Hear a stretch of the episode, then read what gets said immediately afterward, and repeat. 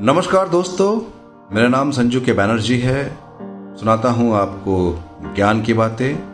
दोस्तों, आज मैं फिर एक आपके लिए बहुत ही उत्तम ज्ञान का पथ लेके आया हूँ, जिसको जान के आप अपने आप को ज्ञानी बना सकते हैं, जिस पर चल के आप अपने आप को अनमोल बना सकते हैं। तो जानते हैं, एक बहुत ही रोचक ज्ञान की बात। कृपया अंत तक सुने।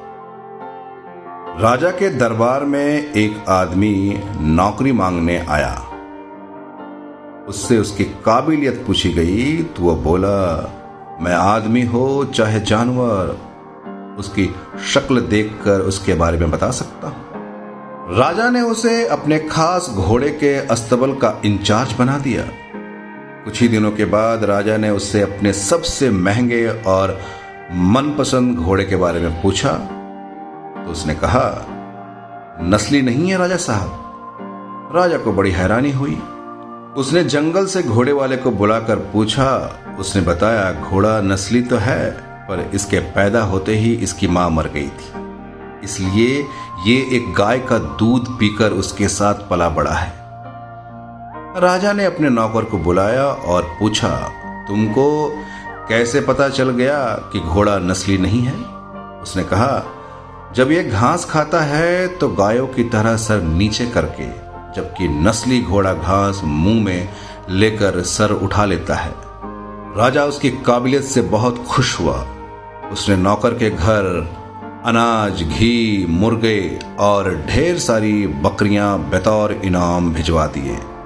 और अब उसे रानी के महल में तैनात कर दिया। कुछ दिनों के बाद राजा ने उससे रानी के बारे में राय मांगी। उसने कहा, तौर तरीके तो रानी जैसे हैं, लेकिन पैदाशी नहीं है। राजा के पैरों तले ज़मीन निकल गई। उसने अपनी सास को बुलाया। सास ने कहा, हकीकत यह है कि आपके पिताजी मेरे पति से हमारी बेटी की पैदाइश होने पर रिश्ता मांग लिया था। लेकिन हमारी बेटी छह महीने में ही मर गई थी। लिहाजा हमने आपके राजवाड़े से करीबी रखने के लिए किसी और बच्ची को अपनी बेटी बना लिया। राजा ने फिर अपने नौकर से पूछा, तुमको कैसे पता चला? रानी साहिबा का नौकरों के साथ सुलूक गवारों से भी बुरा है। एक खानदानी इंसान का दूसरों से व्यवहार करने का एक तरीका होता है। जो रानी साहिबा में बिल्कुल नहीं है। राजा फिर उसकी पारखी नज़रों से खुश हुआ और फिर उसे बहुत सारा अनाज, भेड़, बकरियाँ, बतौर इनाम दे दी। साथ ही उसे अपने दरबार में तैनात कर दिया। कुछ वक्त गुजरा, राजा ने फिर नौकर को बुलाया और अपने बारे में पूछा। नौकर ने कहा, जान की सलामती हो तो कहूँ राजा ने वादा किया तो उसने कहा, ना तो आप राजा के बेटे हो और ना ही आपका चलन राजाओं वाला है।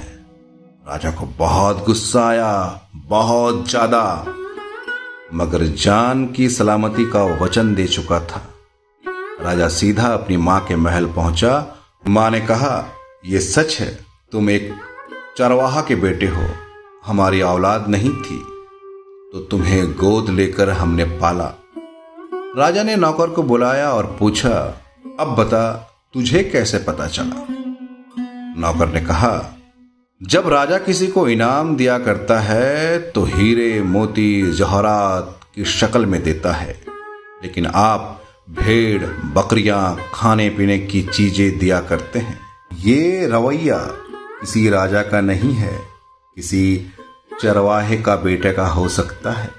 किसी इंसान के पास कितनी धन, दौलत, सुख, समृद्धि, रुतबा, इल्म, बहुबल है, ये सब बाहरी दिखावा है। इंसान की असलियत का पहचान उसके व्यवहार और उसकी चरित्र से होता है। इसलिए आप भी बड़ा बन सकते हैं। आप भी उच्च बन सकते हैं। अपने चरित्र को सही रखिए, अपने ज्ञान को सही दिशा में लगाइए, अपने जीवन से लोभ, मोह सब छोड़ दीजिए। आप लोभ करेंगे तो आपका चरित्र खराब होगा और जब चरित्र खराब होगा तो आपकी असलियत बाहर आ जाएगी। क्योंकि आपकी असलियत छुप नहीं सकती, याद रखिएगा। आप अगर राजा हैं तो आप राजा हैं। अगर आप राजा नहीं हैं तो नहीं है।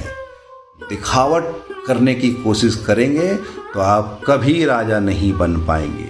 राजा जो होता है, वो स्वयं राजा होता है। इसलिए दोस्तों, आप जो हैं, वही बने रहिए, वही सत्य है, और उसी सत्य के पथ पे चलिए।